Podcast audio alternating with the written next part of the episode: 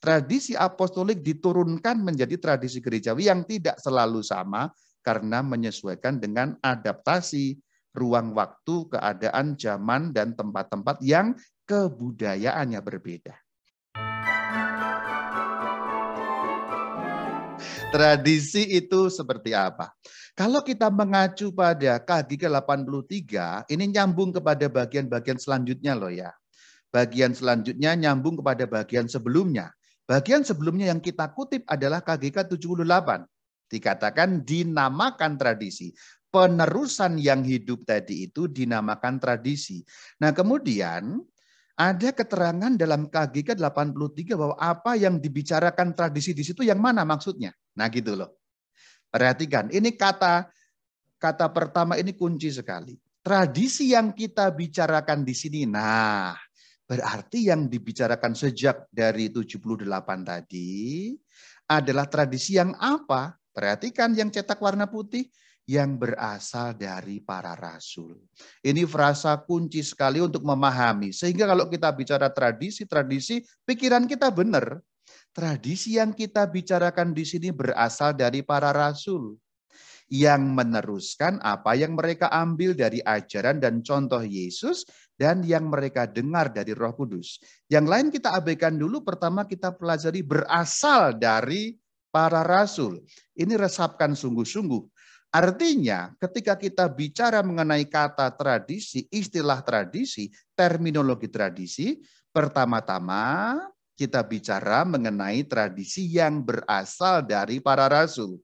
Itulah kenapa kita kemudian menyebutnya tradisi para rasul. Rasul itu apostolos. Maka kalau kita dalam bentuk bahasa latinnya traditio apostolika atau diterjemahkan oper dalam bahasa Indonesia tradisi apostolik. Diterjemahkan sebagai tradisi para rasul juga bisa, tradisi rasuli bisa. Tetapi saya lebih suka untuk menerjemahkan oper langsung dengan tradisi apostolik supaya jelas maksudnya. Karena latinnya berbunyi traditio apostolica.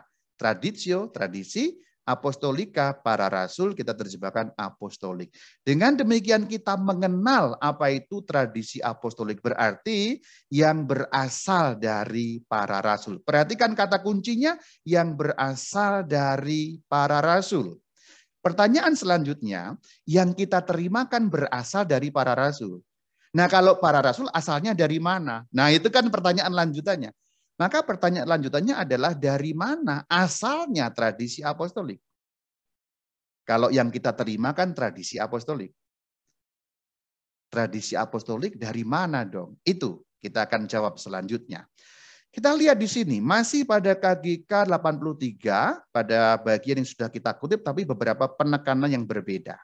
Perhatikan bagian yang bawah ya, dari ajaran dan contoh Yesus. Dan dari Roh Kudus. Nah, ini. Jadi tradisi apostolik asalnya dari ajaran dan contoh Yesus dan juga dari Roh Kudus. Kalau mau digambar seperti ini. Pertanyaan dari mana asalnya tradisi apostolik akan dijawab dengan dua jawaban. Yang pertama berasal dari Yesus Kristus Tuhan junjungan kita. Yang kedua berasal dari Roh Kudus.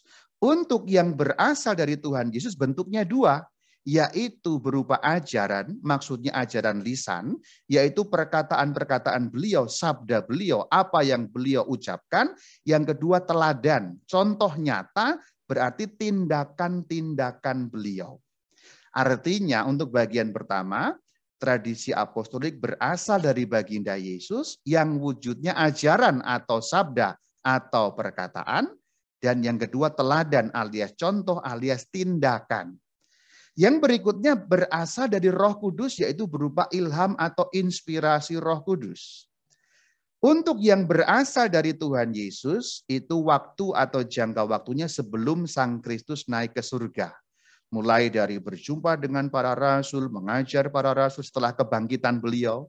Kan setelah kebangkitan kan masih bersama dengan para rasul 40 hari itu. Pokoknya intinya sebelum naik ke surga, beliau masih mengajar dan memberikan teladan di dalam tindakan sehari-hari. Itulah asal yang pertama. Yang kedua, yang dari Roh Kudus kapan masa waktunya? Yaitu pada saat Sang Kristus sudah naik ke surga. Karena sesudah naik ke surga, Sang Kristus kan kemudian tidak nampak di bumi lagi, kemudian para rasul dibawa ke mana-mana dalam tuntunan roh kudus. Maka roh kudus itulah yang menuntun para rasul. Nah yang sebelum Yesus naik ke surga, contohnya misa. Itu contoh tradisi apostolik sebelum Yesus naik ke surga yang beliau ajarkan dalam perkataan maupun dalam tindakan. Yang sesudah Sang Kristus naik ke surga itu contohnya sunat. Maksudnya adalah perkara soal sunat. Bukan sunatnya itu sendiri ya, tapi perkara mengenai sunat. Yang kemudian intinya ada di kisah para rasul bab 15 itu loh. Yaitu ketika orang-orang non-Yahudi menjadi Kristen atau menjadi pengikut jalan Tuhan, apakah harus sunat apa tidak. Itu maksudnya. Bukan sunatnya itu sendiri, tapi adalah keputusan yang mengatakan orang Kristen yang non-Yahudi tidak wajib sunat. Itu maksudnya. Pada zaman baginda Yesus, persoalan sunat belum ada. Karena semua pengikutnya adalah orang-orang Yahudi yang praktis semuanya sunat, bukan? Tapi ketika kemudian ajaran Sang Kristus sampai ke Antioquia, waktu itu kan Yesus sudah naik ke surga, ada persoalan tentang sunat. Nah itu yang dimaksudkan tradisi apostolik yang berasal dari roh kudus. Roh kudus mengilhami, roh kudus menuntun, roh kudus memberikan terang kepada para rasul sehingga keputusan yang diambil para rasul sesuai dengan kehendak Yesus, meskipun waktu itu baginda Yesus sudah tidak di bumi, tapi petunjuknya melalui roh kudus itulah. Mulai jelas ya tradisi apostolik. Jadi kalau tradisi apostolik ini kita pahami, nanti selanjutnya akan lebih mudah. Maka kalau kita ngomong tradisi, tradisi, tradisi tidak segampang tampaknya ya. Sangat rumit sesungguhnya kalau kita harus menguraikan seperti ini tidak mudah. Sesungguhnya pelik tetapi kalau kita sudah mulai paham dari kalimat-kalimat KGK tadi itu sendiri, mulai gampang. Bagan-bagan ini saya buat untuk memudahkan Anda mengingat. Karena apa? Pada masa sekarang, apa yang visual itu lebih gampang diingat daripada yang ini kan? Yang tulisan ini.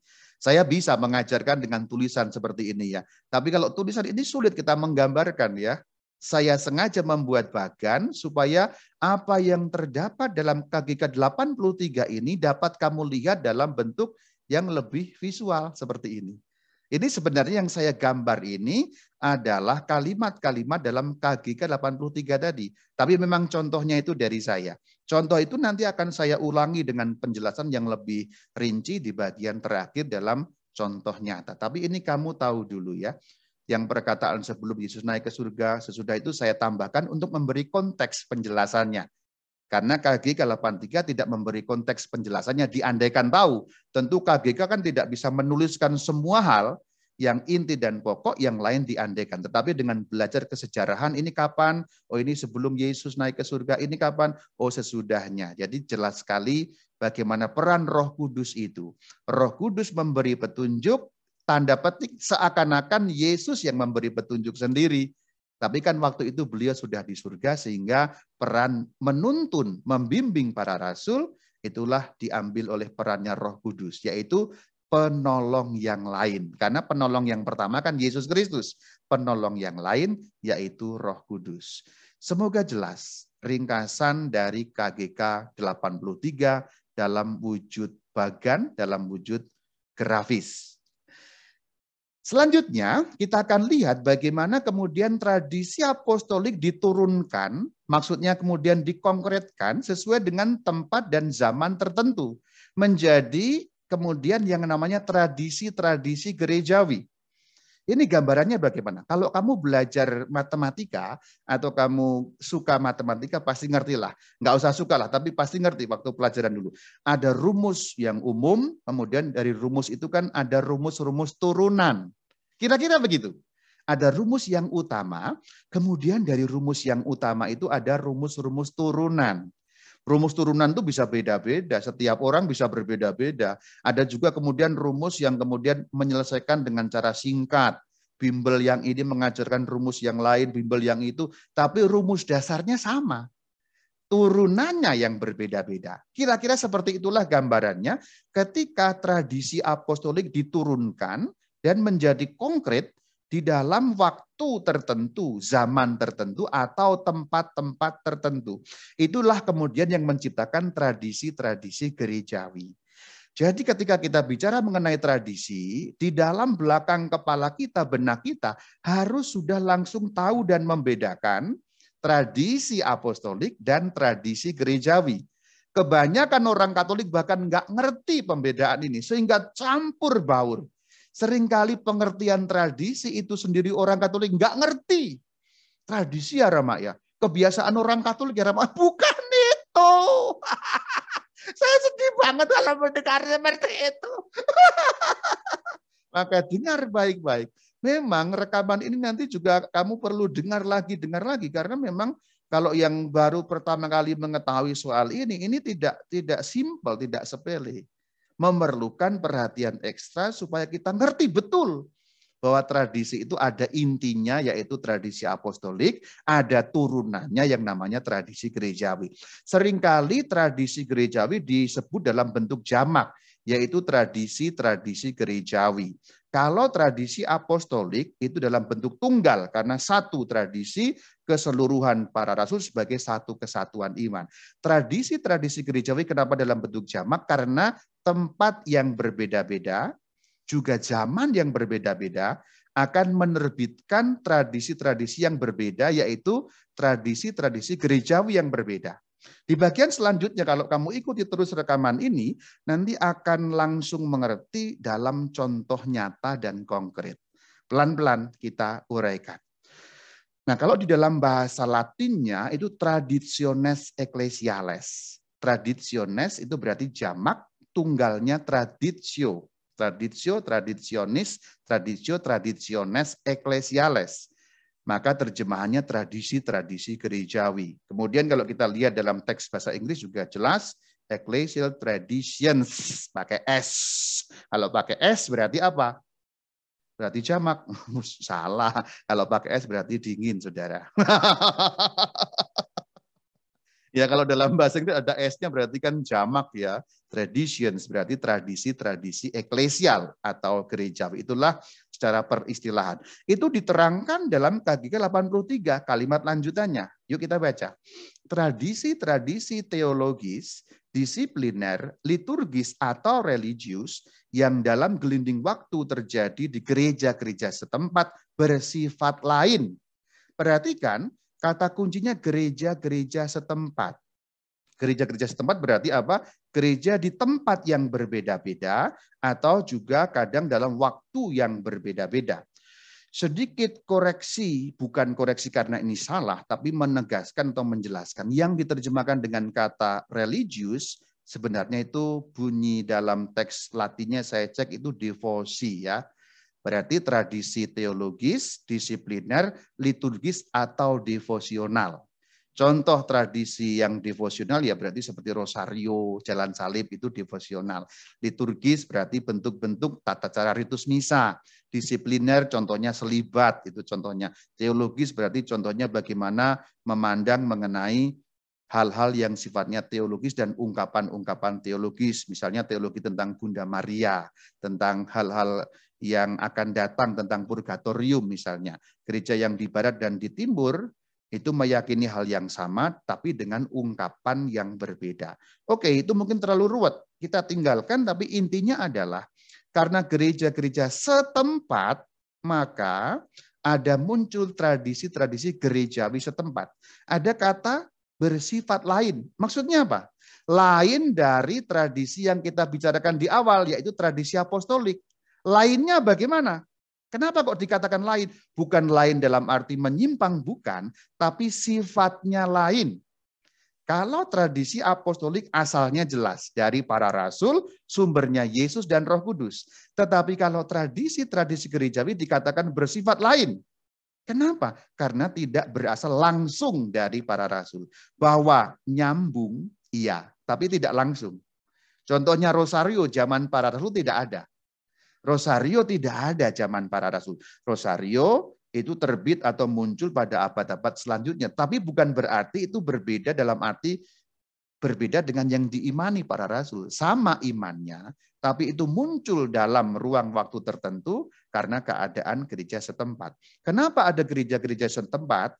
Kalau kita lihat kata kunci gereja-gereja setempat, kita harus paham awal mulanya bagaimana, dulu ketika Injil disebarkan. Para rasul, kalau kita melihat peta Mediterania, Anda dapat melihat peta seperti itu. Itulah kurang lebih bagaimana penyebaran para rasul. Dan juga ada tanda-tanda di situ di tempat ini rasul siapa dan rasul siapa. Semoga kamu bisa baca peta buta ya. Ini kurang lebihnya adalah Eropa di bagian atas kanan, kemudian Afrika bagian bawah kiri, atas kanan atas kiri itu Eropa, kemudian di sebelah kanan tengah itulah wilayah Timur Tengah. Sampai juga ada potongan kecil di kanan bawah itu India, yang sampai sana adalah Rasul Thomas dan Rasul Bartolomeus. Ada juga Petrus dan Paulus sampai ke Roma, Andreas itu di Yunani, Andreas juga di daerah Skitia, dan lain sebagainya. Intinya apa? Awalnya iman Kristen muncul di Yerusalem. Dengan demikian, Yerusalem itu maksudnya bagaimana? Yerusalem itu maksudnya adalah orang-orang Yahudi.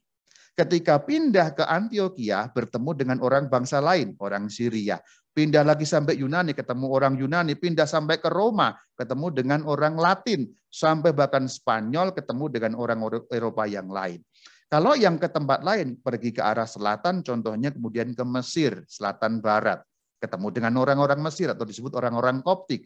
Ke arah timur, timur utara berarti ketemu dengan orang-orang Armenia, orang-orang Assyria, orang-orang Kaldea, sampai ke India. Simpelnya, Ketika Injil diwartakan, kemudian ketemu dengan tempat-tempat yang berbeda budaya-budayanya. Orang Roma tidak omong bahasa yang di timur kan. Orang Roma bicara bahasa apa? Bahasa Latin.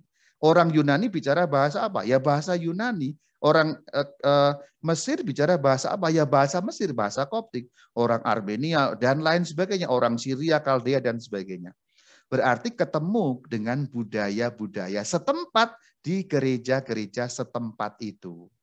Maka ketika ketemu dengan budaya setempat diungkapkan dengan budaya setempat, iman yang sama tadi. Itu diberi keterangan dalam KG 83. Mereka, mereka yang dimaksud adalah tradisi-tradisi gerejawi tadi. Merupakan ungkapan-ungkapan tradisi besar apa maksudnya tradisi besar? Tradisi apostolik tadi. Yang disesuaikan. Ini penting sekali Anda pahami ya. Yang disesuaikan dengan tempat dan zaman yang berbeda-beda. Apa maksudnya disesuaikan? Diadaptasikan. Yang diadaptasikan apa? Ungkapannya. Bukan isi imannya. Isi imannya sama di segala tempat. Baik yang di Roma, di Spanyol, di Yunani, di Koptik, di Syria, Armenia sampai ke India. Semua ini adalah orang-orang Kristen yang sama, imannya sama, tetapi ungkapannya berbeda. Simpelnya bagaimana? Kalau orang di Roma misa akan berbeda dengan orang di Kaldea, di Koptik dan sebagainya. Dalam contoh nyata nanti akan ada contoh yang lebih konkret. Kalimat selanjutnya, dalam terang tradisi utama, berarti tradisi apostolik tadi. Tradisi yang utama berarti tradisi apostolik yang diturunkan namanya tradisi gerejawi. Dan di bawah bimbingan wewenang mengajar gereja, magisterium, tradisi-tradisi konkret itu maksudnya apa? Yang konkret ini gerejawi tadi yang tersebar di mana-mana ungkapannya bisa beda-beda. Dapat dipertahankan, diubah atau juga dihapus. Jadi tradisi gerejawi sifatnya tidak mutlak. Yang mutlak apa? Tradisi utama, yang namanya tradisi apostolik. Kenapa kalau itu disebut mutlak? Karena asalnya dari para rasul. Para rasul menerima dari Yesus Kristus dalam wujud tadi itu perkataan dan perbuatan dan menerima dari Roh Kudus dalam wujud inspirasi Roh Kudus. Itu mutlak, tidak bisa diubah. Tetapi tradisi-tradisi konkret yang lebih kecil turunannya atau tradisi-tradisi eklesiales gerejawi KGK mengatakan bisa dipertahankan kalau sesuai, bisa diubah, ada pengubahan juga, bahkan juga bisa dihapus ketika tidak lagi sesuai dengan entah itu zaman, entah itu tempat, kebudayaan, dan sebagainya. Kenapa kok bisa dihapus bahkan? Karena sifatnya sesuai dengan kebudayaan, zaman, tempat tertentu. Tidak semua sama di tempat-tempat yang berbeda itu. Justru karena itulah bisa diubah, dihapus karena sifatnya tidak mutlak. Karena hanya merupakan turunan dari apa yang utama tadi. Bagian ini semoga makin dipahami. Jadi kalau kita belajar mengenai tradisi tidak simpel. Itulah kenapa saya sering mengajar mengenai tradisi, sebab tradisi dijelaskan dalam satu kali kesempatan tidak akan mungkin mencakup seluruhnya. Ini bahkan pembedaan-pembedaan ini pun baru belakangan saya jelaskan karena orang harus tahu pengantar-pengantar awalnya lebih dahulu. Maka kalau kita gambar bagiannya jadi seperti ini ya. Tradisi apostol itu sama, seluruh dunia sama, yaitu dari para rasul yang sumbernya dari Yesus dan Roh Kudus. Mutlak tidak bisa diubah ukurannya itu, karena itu yang utama atau tradisi besarnya, induknya. Kemudian ada turunannya, maka ada bisa muncul tradisi gerejawi A, tradisi gerejawi B, tradisi gerejawi C, tradisi gerejawi D, dan seterusnya, bisa berbagai macam. Contohnya nanti ada dengan lebih jelas dalam contoh yang nyata. Tapi paling kurang bagian ini Anda pahami dulu ya. Tradisi apostolik diturunkan menjadi tradisi gerejawi yang tidak selalu sama karena menyesuaikan dengan adaptasi ruang waktu, keadaan, zaman, dan tempat-tempat yang kebudayaannya berbeda.